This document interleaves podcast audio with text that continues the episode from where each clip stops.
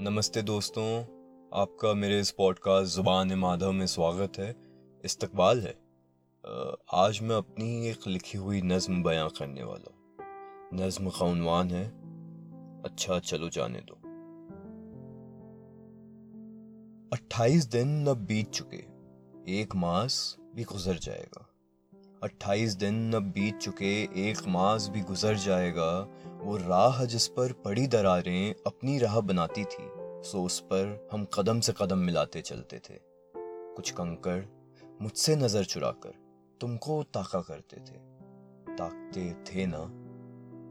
वो रात बतियाती दिन सुलाते उस कोने वाले पलंग पर, जहाँ पर एक ख्वाबी तुम अक्सर साथ लेटी रहती थी।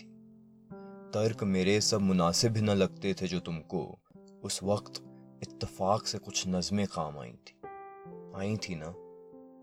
अच्छा चलो जाने दो। क्या तुम आज भी फैज और लेनिन की किताबें पढ़ती सिराने में रख सो जाती हो क्या? क्या तुम्हारी नम आँखें जुस मेरे कोई जो समझ ना सका होगा, उस मुल्क की ख्वाहिश करती थी जिसको अपने ख्वाबों में सैकड़ों बार आज़ाद होते देखा था तुमने? वो मुल्क अब आज़ाद है। आज़ाद है ना? अच्छा चलो, जाने दो। और कुछ ख्याल हैं जो आज छन के आए हैं? कुछ मलाल है जो कहीं टहल के दूर जाता ही नहीं। बताना मुझको वो अम्मा जिनको वादा किया था कि अगले चौराहे से आते वक्त सीस और कलम ज़रूर खरीदेंगे। खरीदे ना। खरीदा ज़रूर उनके बिके आंसुओं का एतबार, पर साथ उसके गोद में बंधी पोपली मुँह की हँसी।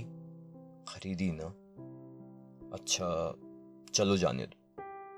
क्या उस चौक में खड़े असलम काका को भीख दी? क्या उनका एक पैर जो था भी कि नहीं, पता नहीं? ठीक हुआ। पर हाँ दूसरे कदम से नक्शे पा बनाती जो चलती थी, वो बैसाखी ठीक थी। ठीक है ना? अच्छा चलो जाने दो। वो जो बगल पगडंडी में घूम रहे झिलमिल से अध लिबास में, उनमें कोई ठरक थी क्या?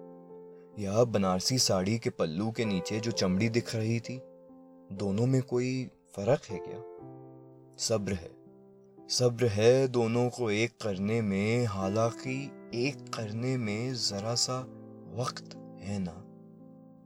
अच्छा चलो जाने दो। क्या कोतवाली के सामने वो कुत्ता अभी भी भूखा पीप में लिपटा रो रहा है क्या? किसी ने निवाला तो दिया बेशक होगा, क्योंकि ज़िंदा है वो अभी। बोलो, ज़िंदा है ना? अच्छा चलो, जाने दो। वो जो हाल फ़िलहाल मलबे के नीचे जिस्म टूटे पड़े हैं, कुछ खाकी में, कुछ फैरन में, कुछ बेजुराब के, उनका दूसरा जुराब, उनके महबूब को मिला ना?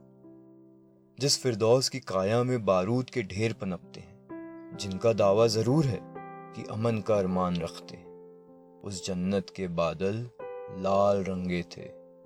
सफ़ेद हुए ना अच्छा चलो जाने दो। वो जो पानी की तेज बौछार हो या चुपती सर्द हवाओं की आंधी, खड़े ही थे अपने हक की मशाल जलाकर। या वो पुराने गाँव में मेड़ किनारे मौत से पहले एक मासूम सी ज़िंदगी जो चीख लगाई थी। तुम कहती थी, तुम कहती थी, उनके इंतकाम की लौ जल भुनी है तुम्हारे मासूम से सीने में। पर साथ उसके, वो चिता की लौ। दोनों तेज है ना? और कितने ख्याल लाऊं मैं तुम्हारे, जो तुम्हारे हैं भी के नहीं अब मालूम नहीं पड़ता। बस उसी कोने वाले पलंग पर जहाँ पर ख्वाबी तुम अक्सर साथ लेटी हो, उस कमरे की दीवार में लटके उस तोहफे से ये कुछ सवाल पूछ लेता हूँ। ये कुछ जवाब अगर तुम दे सको तो अपनी कच्ची सी नींद तोड़कर ज़रूर देना वरना तो खैर चलो जाने दो।